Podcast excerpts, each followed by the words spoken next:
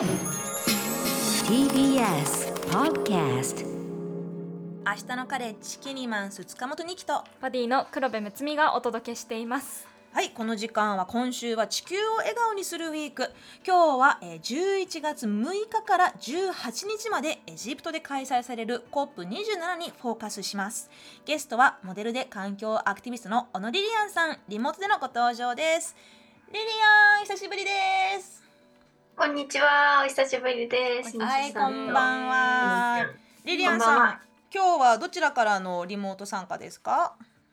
今日は北海道の白老っていうあのアイヌの博物館があるウポポイがある場所なんですけど、はい、そちらに滞在してます。あらもう結構寒いですか？北海道は。特に白老は海沿いなので風が冷たい、とても寒いって感じ。へうん、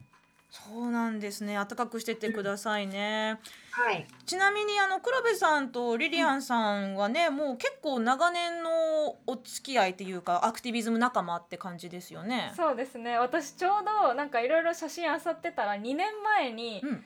リリアンに私潜在写真みたいなのを撮ってもらってて。へえ明治神宮の原っぱで2人で寝っ転がりながら、まあ、もう一人あの一緒にアクティビストやってる子もいたんですけど、うん。写真撮ってもらったりその前もコロナ禍一緒にラジオ体操したりとかして。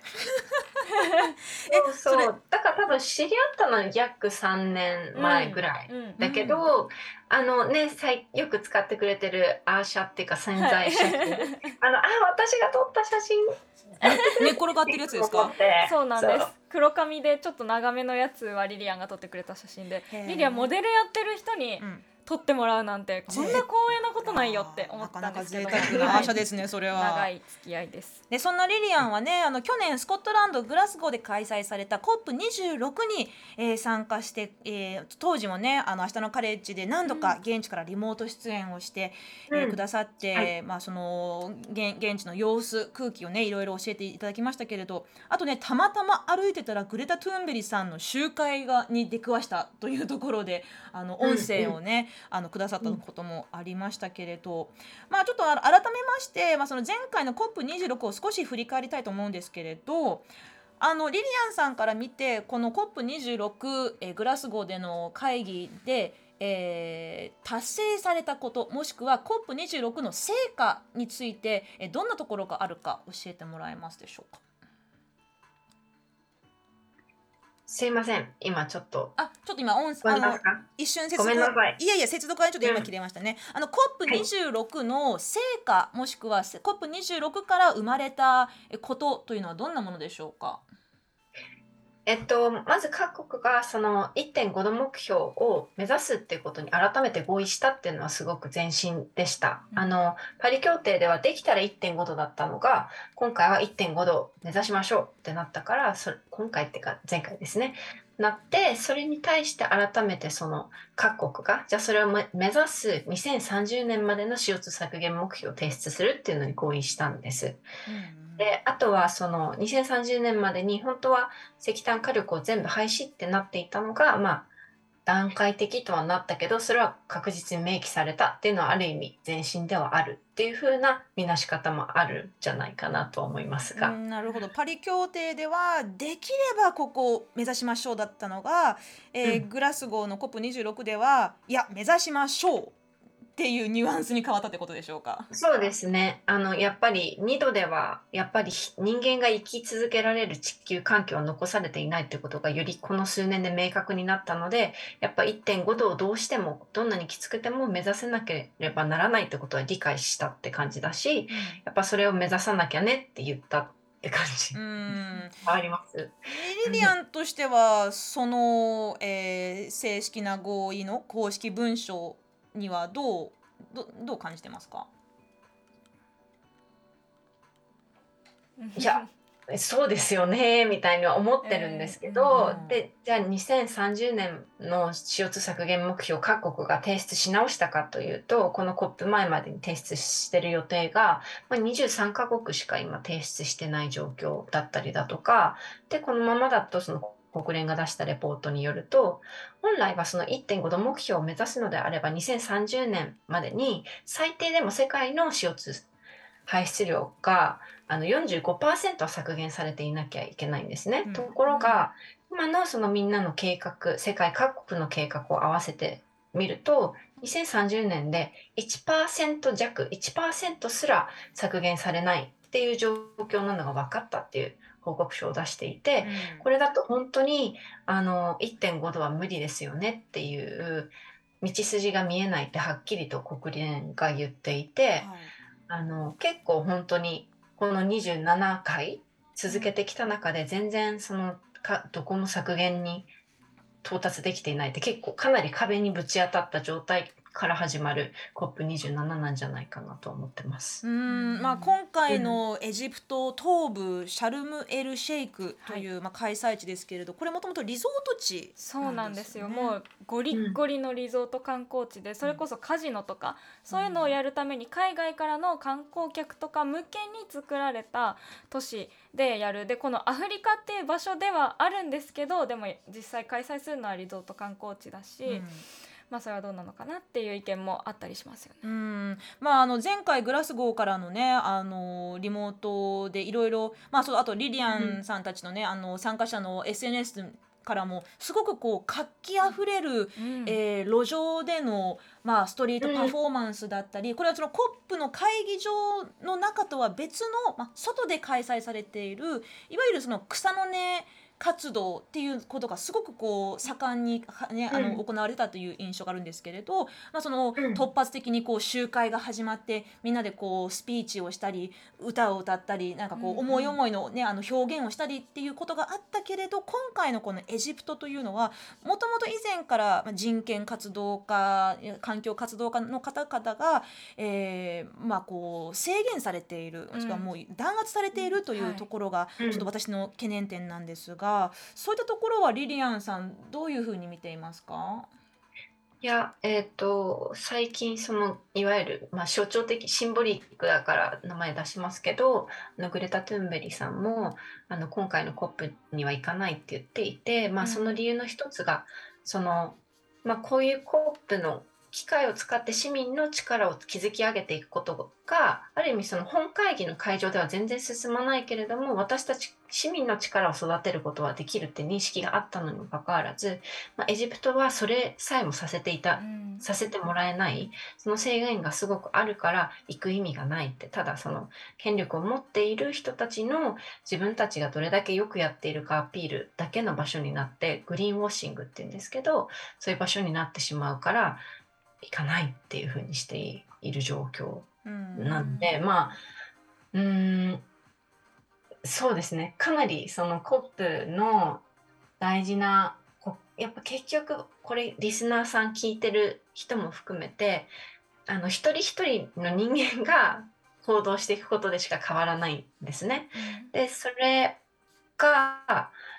できそこを作っていけないっていうのはあんまりいい結果を生み出すのが本当に難しい会議になるんだろうな、これだけ必要これほどにその解決が必要とされていることはない時代に一番難しい環境なんじゃないかなって思ってます。なんかこうまあ昔ながらのこうトップダウンでね、うん。権力者たちが決め会議をして決めますって、まあ下々のねいやいやひ人うん。人が言うことを聞きなさいっていう、なんかそういったこうモデルになってしまうのかなと思うんですけどでも黒部さんねあの、うん。もしかしたらグレタさんとエジプトでどっかでばったり会えるかって楽しみにしてたんじゃないのかと思うんですけど。あーまあでもはいなんか私、まあそうですね。多分グレタに会えることを楽しみにしてたアクティビストとかはいるかなと思うんですけど私自身はそこまでなんか彼女にすごく思いが強いわけではなくまあ世界各国のアクティビストのこう手法とかを見たいなっていう気持ちはあったのでそれがあまり活発にされないかもなっていうのはすごく残念だなと思いつつ、うん。でもこう国連その COP の会場内のあの許可が下りてるエリアで申請を出せば、まあ、声上げられると思うよみたいな情報はあってでもそもそもその会場内に入るために私たちはバッジを取得しなくちゃいけなくて、はい。それがもらえてなかったら入れないとかもあるしなんかそこでやっぱりこう私たちは入れる権利があるというかそういう特権があるからこそ行けるっていうのをしっかり自分も受け止めて、まあ、できる範囲でこう捕まったりしたら本末転倒だったりあの悪いこう影響、うんうん。日本とかだとやっぱりニュースとかになった時にアクティビストとか環境に対するアクション自体に悪いイメージがついちゃったらちょっと嫌だなと思うので、うんうんうん。まあ、気をつけつつ自分にできることしたいなと思ってます、ね。そうね。まあ間違ってもこうまあなんそのこうでプロテストデモがちょっとこういろいろ刺激されすぎてうん暴動になるとか、まあ、警察のねこう弾圧が起きるかっていうことには本当になってほしくないんですけど、今さっきおっしゃってたそのあのコップの、まあ、オフィシャルの敷地内うん。ってところで、あのパビリオンっていうのもさまざまな国が主催しているところがあると思うんですけど、はい。あのはいリリアンさんもグラスゴーでねあのコップのこう日本パビリオンに結構、あの行かれたと思うんですけれどこのパビリオンではどういったものが見られるんでしょあーえっと各国のプロモーション的な場所です。う、うん。我が国は気候変動対策に向けてこんな素晴らしい取り組みをしていますよっていうのをお互い見せる場所になっています。でその見せ方っていうのはやっぱりその国によって特徴が全然違うので、日本の場合は本当になんだろうな新技術。その今まである化石燃料とかそういった産業の構造を変えずにしてそこにプラスアルファ何かをつけることで少し環境に負荷が減り減る。なんかすごく減りますみたいに言ってるけど実際そこまで減らない。まだ減らない状況だしすごくお金もかかるような技術が多いんですけど、うん。まあ、そういったものをすごく見せてる。うん。でその技術を世界がか買うようにこうプロモーションしてるみたいな感じです。じゃあ今回もぜひね黒部さんたちにエジアエジプトの COP27 の日本パビリオンの様子はい見てきて、見てきます。映像に記録してきてほしいですね。は はいい、い、ろいろこうね質問攻めにするつもり？そうなんですよ。こう、うんって思うポイントがあったら、あの全部聞いて。うんまあ、別にこうね最初からこうファイティングポーズでいくわけじゃないですけど うんって思った時はこれどうなんですか？っていうのは聞こうかなとは思っております。これどうなんですか？ここの変動なんでしょうかっていうのはニコニコしながら、はい思っております。まあ、でねあの今回、えーもう一人えー、COP27 に、えー現地に行かれるそしてあ前回のグラスゴーにも行かれたい高校生、えー、フライデーズ・フォー・フューチャー横須賀のオーガナイザーの、えー高校3年生原優穂さんからコメントを預かっていますので、えー、原さんのちょっとコメントをちょっとこう聞いてください。こんばんは。Fridays for Future 横須賀のオーガナイザーをしている、現在高校3年生、17歳で COP27 の期間に18歳になる原優穂です。まず、気候変動アクション、運動に参加し始めたのは、高校2年生の春なので、まあ、1年半ぐらい前。もともと国際協力とかにすごく関心があったんですけど、それを勉強していくうちに、同様に他の社会問題も学ぶようになってで国際問題である気候変動これにすごい危機感を抱くようになって、まあ、時間がないっていうことでやっとその「フライデーズ・フォー・フューチャー」ってものを見つけてちょっと参加してみようと思って参加したのが本当に最初のきっかけでしたその中で私の住んでる町の近くの横須賀で石炭火力発電所が今建設されているんですがそれのに対するま抗議活動っていうものにフライデーズの横須賀として参加するようになったんですね。でだけどそれをやっていく中でその私自身社会運動とか、まあ、デモとかに参加したことがあんまりなかったのでどうやってやったらいいかわからないとか本当にその石炭火力発電所を止めるために社会に何かしら変化を起こすために市民が選挙以外にどうやってやるんだろうっていう方法が私は全然わからなかったんですね。そうやって、まあ、やっていくけれどもあんまり手応えを感じなくて困っていた時に COP26 に参加できる機会があるんだけどっていう話がそのフライデーズの中で出て海外だとすごいアクションとかも盛んなのでちょっと参加してみたいなちょっと見てみたいなっていうふうに思って手を挙げてそれで参加できることになりました。昨年はあのイギリスのグラスゴーでの開催だったのですごくマーチとかも盛んで私の中であそこで過ごした3週間っていうのは宝物だし自分の中でもすごくいろんな変化が起きた学んだ期間だったんですけどその中でも特に記憶に残ってるのが8万人ぐらいの人が参加した気候マーチなんですね。結構長い距離をすごい長い列で歩いたんですけどその中でもプラカードの内容が日本と全く違ったのが衝撃的で日本だと、まあ、気候変動マーチって言ったら気候変動に関する内容のものだけエネルギーとか、まあ、地球を守ろうとかっていうプラカードが多いと思うんですけどグラスゴーで見たマーチはそれだけじゃなくて例えば人種による格差の問題。有色人種の方がやっぱりあの南半球に住んでるのでよりひどい気候変動の被害を受けてしまうこととかそういうプラカードを掲げられていたのを見て私が最初国際協力に携わりたかったのでやっぱりなんか私が進みたい方向ってこっちだったんだなというか正しかったんだなというかそういう社会問題でその立場の弱い人が被害を受けるってやっぱり気候変動の被害も受けるのもそういう立場の弱い人だってことが私はその時に、まあ、目の前の人がそういう人たちだったいろんな世界から集まってきたので初めてそれを体感してあ自分はやっぱりこの世界で生きていこうっていうか、まあ、この人たちのために私は気候変動問題を解決していきたいしその他の問題にも携わっていきたいなってそのマーチで思えたのが私の中でものすごく大きな出来事でした。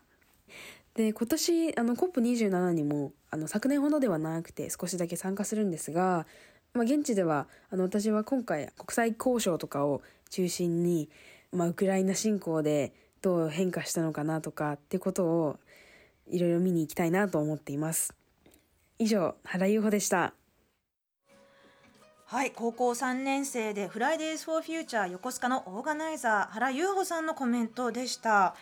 あの原さんもおっしゃっていたそのグラスゴーでの8万人規模のマーチで見たプラカードの内容がね、まあ、いわゆるグローバルサウスの、うん、えー、まあ、植民地化の歴史の影響についてねいろいろこう言及号泣されてたところがあるっていうことですけれど、まあ、こういったその、えーまあ、欧米などに多い先進国がこうじゃんじゃん CO2 をこう排出していてでもその被害を一番最初に食らうのはえー、貧しい国々太平洋諸島だったり、えー、南アジア、えー、アフリカ中南米だったりというところに今すごくこう意識と批判が高まってると思うんですが、うん、まあ、そんな中でも今回 COP27 の争点の一つとしては途上国支援強化というものがあるそうですがここはリリアンさんの経験上本当にちゃんと強化できるか期待してもいいですかね？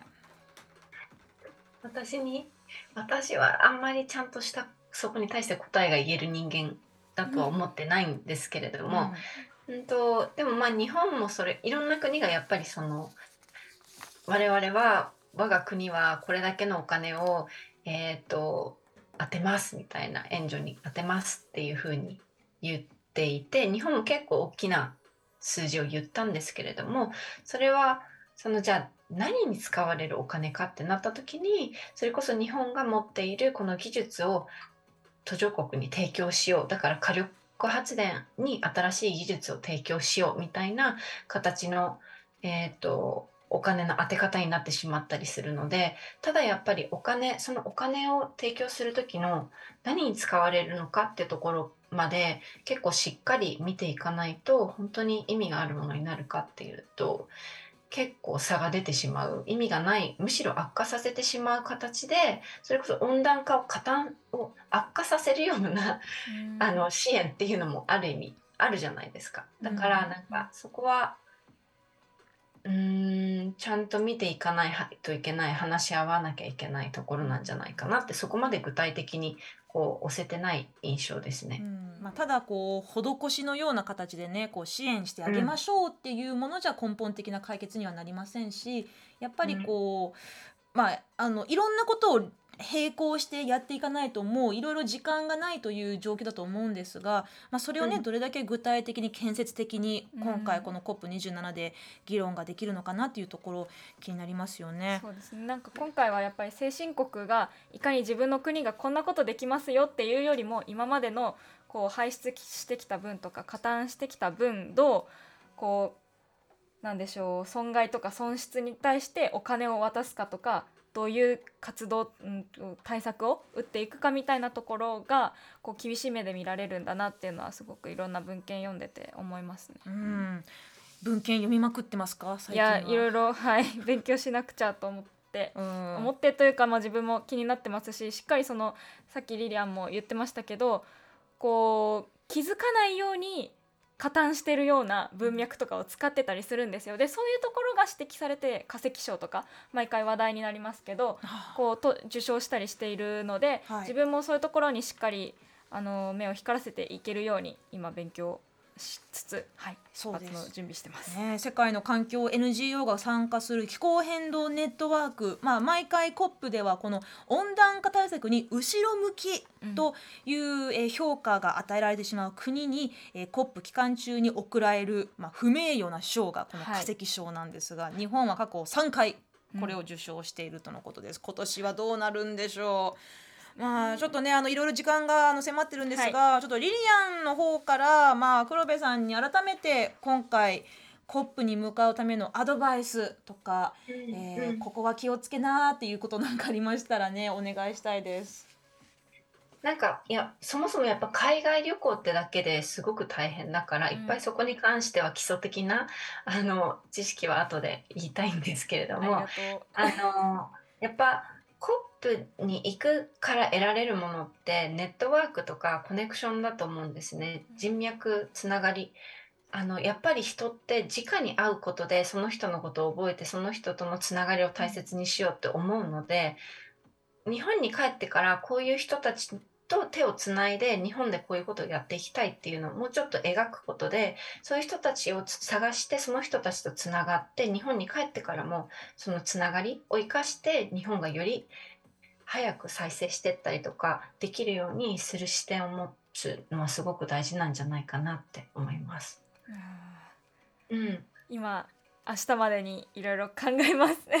まあでもね あの考えすぎてもう行く前からパンクしちゃうのもあれだから、うんでもなんか今の聞いてて結構ポジティブに想像力を働かせて、うん。こういう人と会いたいとかこういうところ見たいっていうなんか今ちょっと心配とかが多すぎて、はい。そういうところに頭避けなくなってたので、うん。ちょっと切り替えて、うん。そういうことも考えていこうと思います。いや本当に。ああとすすごくいいあごめんなさい。すごくいいのはあの偶然の出会いとかハプニングがいっぱいあるんですよ。なんか。そこで出会った人とのちょっとしたやり取りがすごく宝物になったりだとかつながってったりするから、まあもちろん用意しとくのは大事だけど突然出会ったものを歓迎して受け入れて適応していくみたいな姿勢はすごくすごくあのいい方向に行くと思います。確かそうだね、うん。いろんな国地域から集まる市民の方々とねこう手を取り合ってこう情報交換して、に、うん。まあ、ある意味日本を代表していってるわけだけれどそこはもう肩の力を抜いてこう、はい。友達100人作る ぐらいのね あの感じでね楽しんでほしいなとも思いますよね。はい。はい。はい。のでね、まあ、みんな応援してますから現地からのレポートも楽しみにしています。はい